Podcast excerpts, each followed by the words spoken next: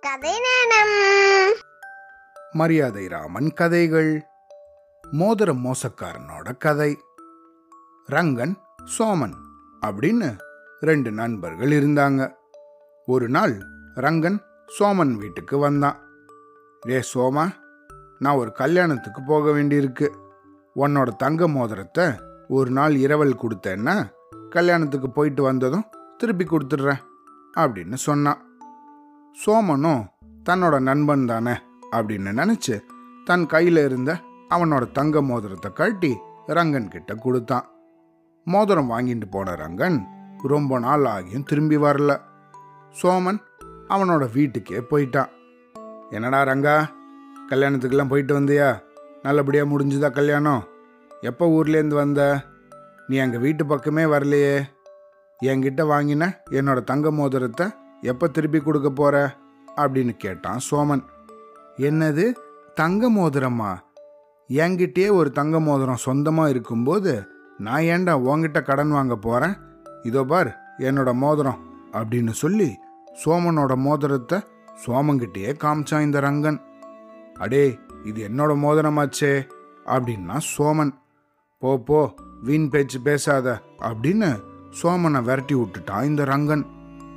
சோமன் அவன் ஏமாற்றப்பட்டதை நினைச்சு ரொம்ப மனசு வருத்தப்பட்டுண்டு வேற வழி இல்லாம மரியாதை ராமன் கிட்ட போனான் ஐயா என்னோட தங்க மோதிரத்தை கடன் வாங்கிண்டு தன்னோடது தான் அப்படின்னு இந்த ரங்கன் சாதிக்கிறான் அப்படின்னு சொன்னான் மரியாதை ராமன் ரங்கனை வரவழைச்சு விசாரிச்சும்போது ஐயா இவன் பொய் சொல்றான் மோதிரம் என்னோடது தான் அப்படின்னு சாதிச்சான் ரங்கன்.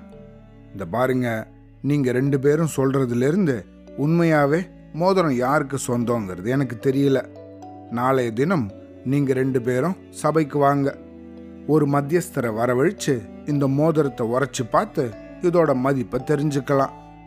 மத்தியஸ்தர் மோதிரத்தோட மதிப்பு எவ்வளோன்னு சொல்றாரோ அந்த தொகைக்கு இந்த மோதிரத்தை வித்து ஆளுக்கு பாதியா அதை பகிர்ந்துக்கோங்க அப்படின்னு சொன்னாரு மரியாதை ராமன் அடுத்த நாள் ஒரு பொற்கொள்ளர் சபைக்கு வரவழைக்கப்பட்டார்.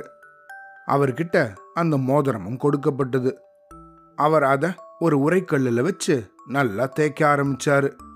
இந்த மாதிரி தேய்க்கும் போது அவர் அதிகமாகவே தேய்க்கிறத பார்த்துட்டு இருந்தான் சோமன். ஐயா என்னோட மோதிரத்தை இப்படி அதிகமாக உரைச்சி தேய்க்கிறீங்களே அப்படின்னு கதற ஆரம்பிச்சிட்டான் சோமன். ரங்கனோ பேசாமல் நின்றுட்டு இருந்தான். இதுக்கு அடுத்தபடியாக பொற்கொள்ளர் அந்த மோதிரத்தோட மதிப்பை ரொம்ப குறைச்சலா சொன்னாரு. பொற்கொள்ளர் சொன்ன அந்த விலைய கேட்டதும் சோம பதபதச்சு போயிட்டான். என்ன அநியாயம் இது? நான் வாங்கின விலையில கால் பங்கு கூட இல்லையே. இதுதானா நீங்க போடுற மதிப்பு? அப்படின்னு சத்தம் போட ஆரம்பிச்சிட்டான் சோமன். இதையெல்லாம் கவனிச்சுட்டு இருந்த மரியாதை ராமன் ரங்கனை பார்த்து உண்மையாவே இது உன்னோட மோதிரமா இருந்தா இத்தனை நேரம் நீ பேசாம நின்றுட்டு இருக்க மாட்ட. உண்மையை வரவழிக்கிறதுக்காக நான் தான் அதிகமாக இந்த மோதிரத்தை உரைக்க சொல்லியும் மதிப்பை குறைச்சி சொல்லும்படியும் சொன்னேன். இதிலிருந்து மோதிரத்துக்கு சொந்தக்காரர் யாருன்னு நல்லாவே தெரிஞ்சிருச்சு சோமனை ஏமாத்தின குற்றத்துக்காக உனக்கு ஒரு மாதம் சிறை தண்டனை தரேன். இந்த மோதிரத்தை சோமனுக்கு திருப்பி கொடுக்குறேன் அப்படின்னு சொல்லி தீர்ப்பளிச்சாரு மரியாதை ராமன் அவ்வளோதான்